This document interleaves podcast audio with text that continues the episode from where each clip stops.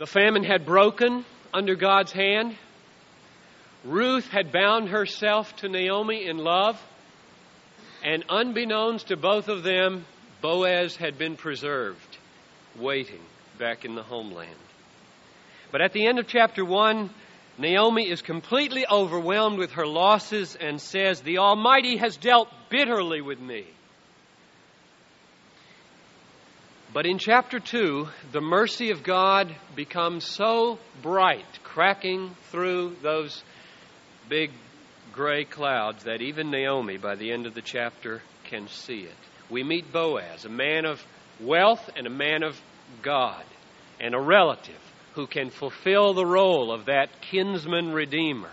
We meet Ruth, taking refuge under the wings of God in a foreign land and being led mercifully to a field, seemingly coincidentally, of Boaz.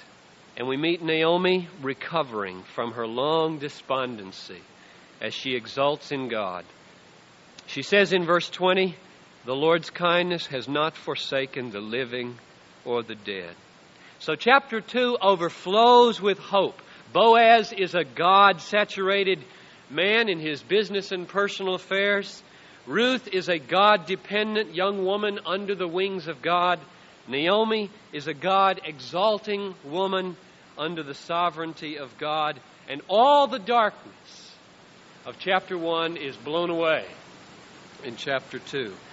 "The Almighty has dealt bitterly with me" gives way in chapter two to "The kindness of the Lord has not forsaken the living or the dead." I think the lesson from those two chapters is, you fearful saints, fresh courage take. The clouds you so much dread are big with mercy and will break in blessings on your head. So seek refuge under the wings of God, and even when it looks like all shadows, before you know it, the wings of the mighty eagle are going to lift, and out of that eagle's nest you are going to see a spectacular ravine. Chapter three for today. The phrase I want you to think about through chapter three is this. The phrase strategic righteousness. Strategic righteousness. The question that I think chapter three tries to answer is, what does a God-saturated man and a God-dependent young woman and a God-exalting older woman do when they are overflowing with hope in a sovereign, good God?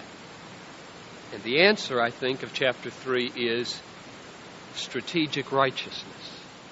Now, by righteousness, I simply mean a zeal to do what's right, a zeal to do what's good, what's appropriate when God is taken into account. And by strategic, I mean something that's intentional, something that's planned and purposeful. There's a lot of passive righteousness. Don't kill. Don't steal. Don't lie. And some people's ethic is simply avoidance, just an avoidance ethic.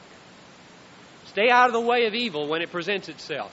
And that's not what I mean by strategic righteousness. Strategic righteousness is when you look at wrong and you plan to change it.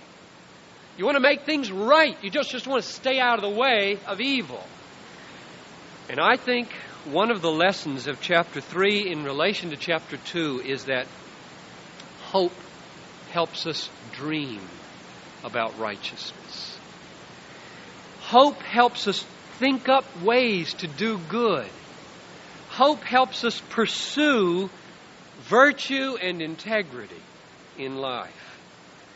It's hopelessness, the feeling of hopelessness that makes people feel like they've got to steal and lie and seize the pleasure of the moment in order to make life worthwhile. But hope, based on the confidence in a sovereign God that He is for us, yields in our hearts a thrilling impulse that I call strategic righteousness. And we're going to see it in Naomi in verses one through five, Ruth in verses six through nine, and in Boaz in verses ten through fifteen, and then the chapter closes with a great statement of confidence from Naomi again that everything is going to work out indeed today. So let's read the chapter together, and then we'll take it in those pieces. Ruth chapter three. Then Naomi, her mother-in-law, said to her, "My daughter, should I not seek a home for you, that it may be well with you? Now is not Boaz our kinsman, with whose maidens you were? See, he is winnowing barley tonight in the threshing floor. Wash therefore and anoint yourself, and put on your best clothes, and go down to the threshing floor. But do not make yourself known to the man until he has finished eating and drinking. But when he lies down, observe the place where he lies, then go, uncover his feet, lie down, and he will tell you what to do." And she replied, "All that you say, I will do." So she went down to the threshing floor and did just as her mother-in-law had told her. And when Boaz had eaten and drunk and his heart was merry, he went to lie down at the end of the heap of grain. Then she came softly and uncovered his feet and lay down. The author means for it, for you to be just as quiet as you are right now. He said, "Who are you?" And she answered, "I am Ruth, your maidservant. Spread your skirt over your maidservant, for you are next of kin." And he said, "May you be blessed by the Lord, my daughter. You have made this last kindness greater than the first, in that you have not gone after young men, whether poor or rich. And now, my daughter, do not fear. I will do for you all that you ask, for all my fellow townsmen know that you are a woman of worth. And now it is true that I am a near kinsman, yet there is a kinsman nearer than I. Remain this night, and in the morning, if he will do the part of the next of kin for you well, let him do it. But if he is not willing to do the part of the next of kin for you, then as the Lord lives, I will do the part of the next of kin for you. Lie down until the morning." So she lay at his feet until the morning, but arose before one could recognize another. And he said, "Let it not be known that the woman came to the threshing floor." And he said, "Bring the mantle you are wearing and hold it out." So she held it, and he measured out six measures of barley and laid it upon her. Then she went into the city. And when she came to her mother-in-law, she said, "How did you fare, my daughter?" And then she told her all that the man had done for her, saying, "These six measures of barley he gave to me, for he said, 'You must not go back empty-handed to your mother-in-law.'" She replied, "Wait, my daughter, until you learn how the matter turns out, for the man will not rest, but will settle the matter today." Two things stand out in the first five verses where we meet Naomi's strategy. One is that she has a strategy, and the other is what the strategy is. The fact that Naomi has a strategy teaches us something, I think. People who feel like victims usually don't form strategies.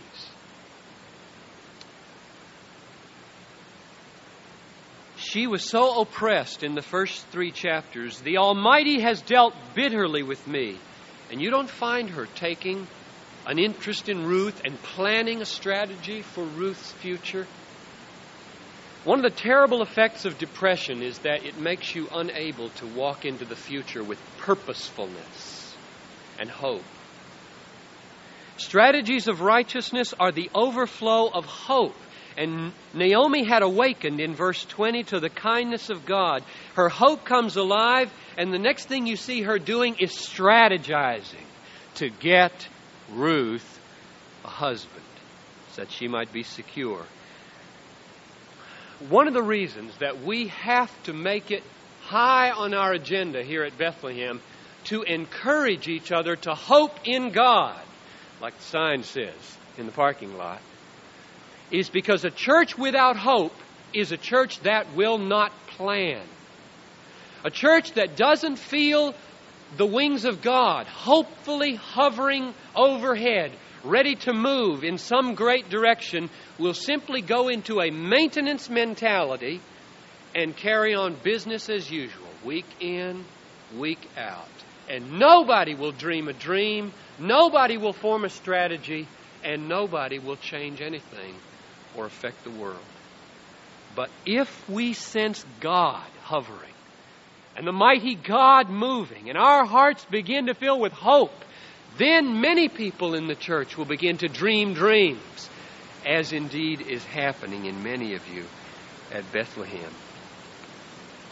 Naomi took the initiative to get a husband for Ruth.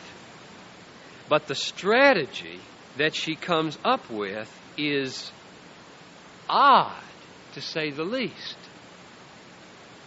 Verse two, she says that Boaz is a kinsman, and therefore he's a likely candidate for Ruth to marry, because according to the Hebrew custom, if a close kinsman, called a redeemer in this text, would marry the widow, then he could preserve the name and keep the inheritance from going outside the family. And this would be a great act of righteousness and kindness towards Ruth and towards Elimelech, the deceased husband of Naomi. So Naomi's aim is clear. She aims to win a godly husband for Ruth. So she tells Ruth to make herself clean, wash, take a bath, then put on your very best clothing, make yourself beautiful, and go down to the threshing floor tonight where Boaz is going to be working with his men, and wait until he has eaten and drunk, and then when he goes to bed, you crawl under the covers with him at his feet and wait and see what he says to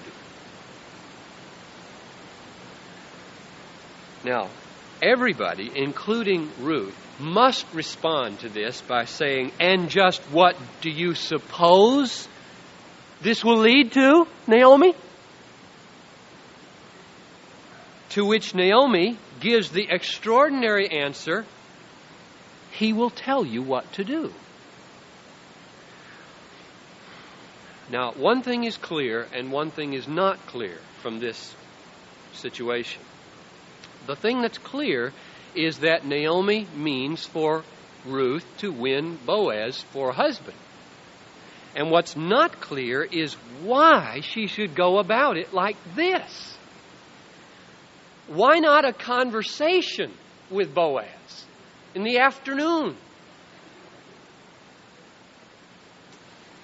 Instead of this extraordinarily suggestive and risky midnight maneuver. Was Naomi indifferent to the possibility that Boaz might drive this woman away? He is a holy man. He could have her stoned. Or was she indifferent to the possibility that she might be placing before Boaz a temptation he could not resist, resulting in sexual relations between Ruth and Boaz, though they aren't married? Or is that exactly what she wanted to happen, so that he'd be hooked? The author of this book doesn't make it easy for us to see the answer to that question. There is a clue coming, I think, that will help us put this together. But the author is not interested in showing it to us just yet. In fact, he seems to be very intent on leaving us in suspense and in ambiguity. Just where did she lie down at his feet? What does that mean? And just what did Naomi expect Boaz to say? We're not told. We're just kept right on the brink, on the edge of our chairs here. Whatever Naomi's motive was, the situation is one that could either lead to a passionate, illicit sexual intercourse scene, or to a stunning scene of purity and integrity and self-control. Let's look at how Ruth picked up on Naomi's strategic righteousness. Now, it may not yet appear as righteousness to you, but I hope before we're done, I can exonerate Naomi. Verses six through nine. Verse five says that Naomi, or Ruth was ready to do just what Naomi said. But she does more than Naomi said. Naomi had said that Boaz would tell Ruth what to do. But in fact, Ruth tells Boaz what to do. She's lying there at his feet under his cloak, and he wakes up at midnight and says, "Who are you?" And she answers, unprompted by Naomi, "I am Ruth, your maidservant. Spread your skirt over your maidservant, for you are next of kin." Now, Ruth is not merely Naomi's pawn here. She is willing in what she is doing, and she has now taken the initiative to make clear to Boaz why she's come. The key words, "you are the next of kin," says very plainly to Boaz, "I'd like to be your wife." She doesn't come out and say it in those words, but that's what she means, and he knows it. In fact, the way she says it, if you think Naomi has been enticing, what in the world are we to make of the words, "spread your skirt over me"? Now, whether Boaz takes this to be an outright offer of sexual relations or something more subtle and profound is going to depend on Boaz's estimation of Ruth's character. Fornication was wrong in the Old Testament. It says so in Deuteronomy and Leviticus. Fornication was wrong in the New Testament. It's wrong today. And Ruth was a woman of worth, he said. Ruth was a woman who took refuge under the wings of God. Ruth was a woman who committed herself with all passion to take care of her mother-in-law. She was not a loose woman. But there are two other clues in this text that something more is going on here than simply, "let's have sexual intercourse tonight and then you'll be committed to me." Here's the first thing. I took my concordance to find where else the phrase "spread the skirt" was found in the Bible. It's only found one other place that I could find in the Old Testament in relation to people in love. It's in Ezekiel sixteen, verse eight, and God is the lover. And he's speaking to Israel, his betrothed. And it says in Ezekiel sixteen eight, God speaking, "When I passed by you again and looked upon you, behold, you were at the age for love, and I spread my skirt over you and covered your nakedness. Yea, I plighted my troth to you and entered into a covenant with you, says the Lord, and you became mine." Now, if Ruth's language is pointing in the direction of God's relation to Israel, then more is at stake here than just sexual relations. She is saying, in effect, I would like to be the one with whom you form a covenant. I would like to be the one with whom you betroth yourself in faithfulness. But there's more yet to what's going on here. And this is going to be the key that, to me, opened up the whole chapter. This phrase, "spread your skirt over me." You know what the Hebrew word for skirt is here? It's the word wing. There's only one other place where the word wing is used in this book, and it's used in the main text we looked at last week, chapter two, verse twelve, where Boaz says to Ruth, "The Lord recompense you for what you have done," that is, in caring for your mother-in-law, "and a full reward be given you by the Lord, the God of Israel, under whose wings you have come to take refuge." But now remember what we saw last week, that even though Boaz was admiring and congratulating Ruth for taking refuge under God's wings, Boaz was acting like the agent of God and caring for Ruth. He gave her free access to his field.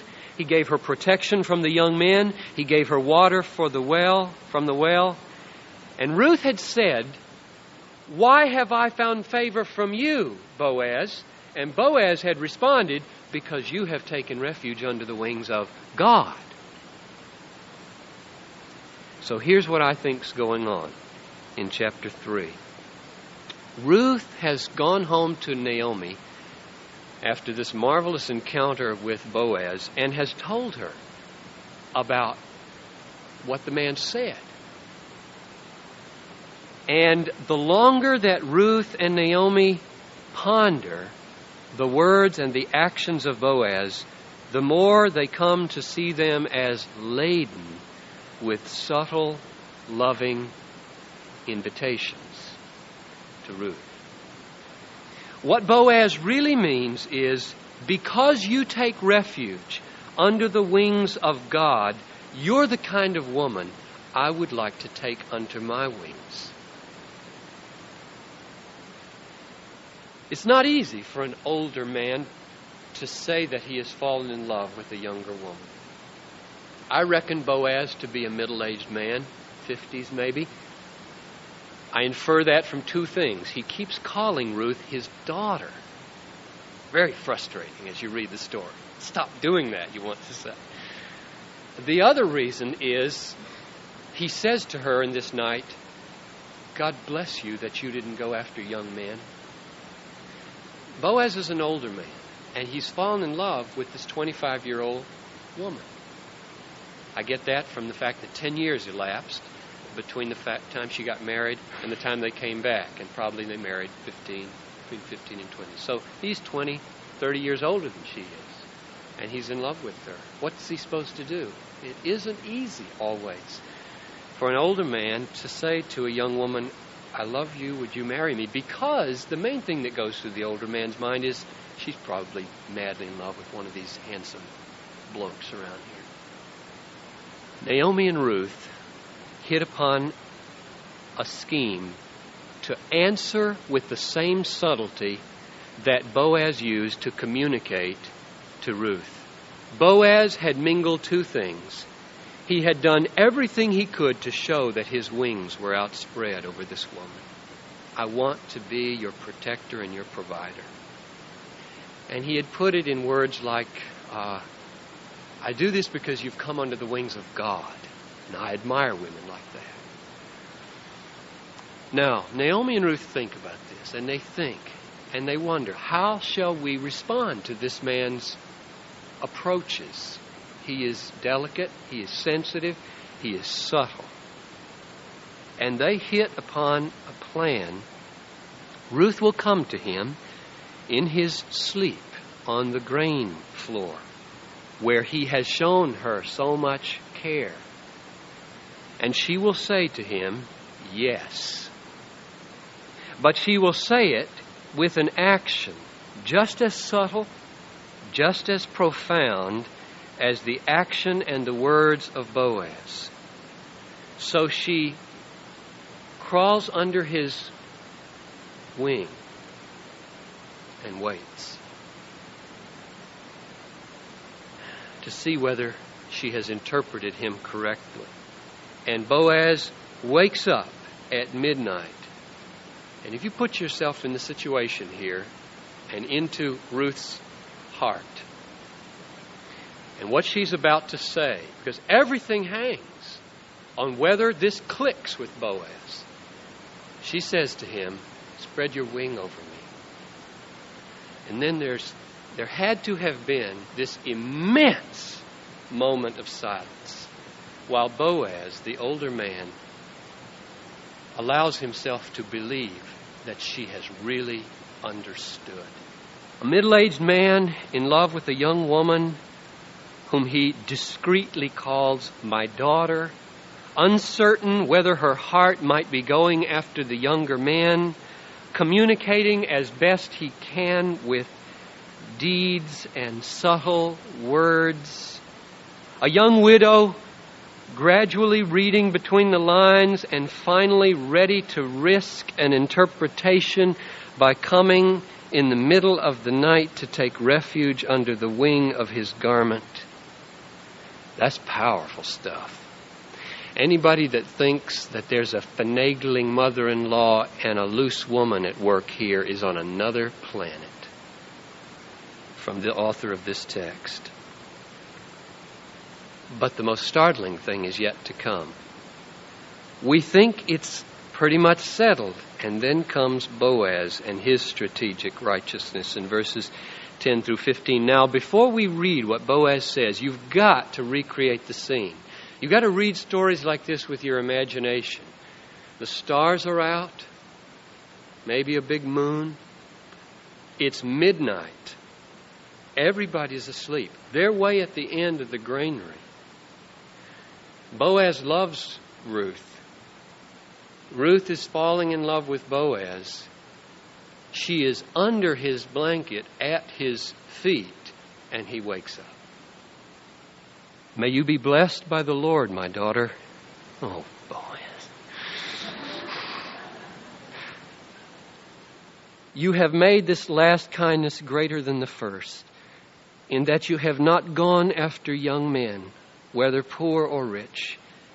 And now, my daughter, do not fear, for I will do for you all that you ask. For all my fellow townsmen know that you are a woman of worth. And then comes this unbelievably magnificent act of righteousness and self-control. He says, "Ruth, according to custom, there is a man who has a prior claim upon you. And I can't proceed until all the affairs are duly settled with this man. Stay at my feet until the morning, and I'll see what I can do." Good grief. The stars are shining. It's midnight. They love each other. They are alone. She is under his cloak, and he stops it for the sake of righteousness. Unbelievable to twentieth century morality. What a man. What a woman. Listen, the mood of twentieth century American life is, if it feels good, do it. And to hell with all of your puritanical principles that cause me guilt. But I say unto you, if the stars are shining bright over your head and your blood is thudding like a hammer, and you are safe in the privacy of your place, stop. And let the sun come up on your purity and your righteousness and your strength until all the righteous affairs are settled. So don't be like the world, people. Be like Boaz. Be like Ruth, profoundly in love with each other, subtle and perceptive in all their communications, powerful in self-control, and committed to strategic righteousness. Shall we pray? Almighty God, I pray that the people in this room who have already compromised their own sexual impurity or purity will find forgiveness from you right now, who blew it already in their past and wish they had it to do over again but don't. May they know that that same strength can be found for the rest of their lives. There is a new day. There is strength. There is a glorious possibility. And for all of us, Lord, I pray that we will not be duped by the insidious lie of the world to the effect that there is some kind of macho strength in falling for your animal drive. That is crazy. How can it be great to be like a dog in heat? Oh God, make us like Boaz. Make us like Ruth. Mighty in self-control because of the Holy Spirit. Mighty in righteousness for your great name's sake. Amen.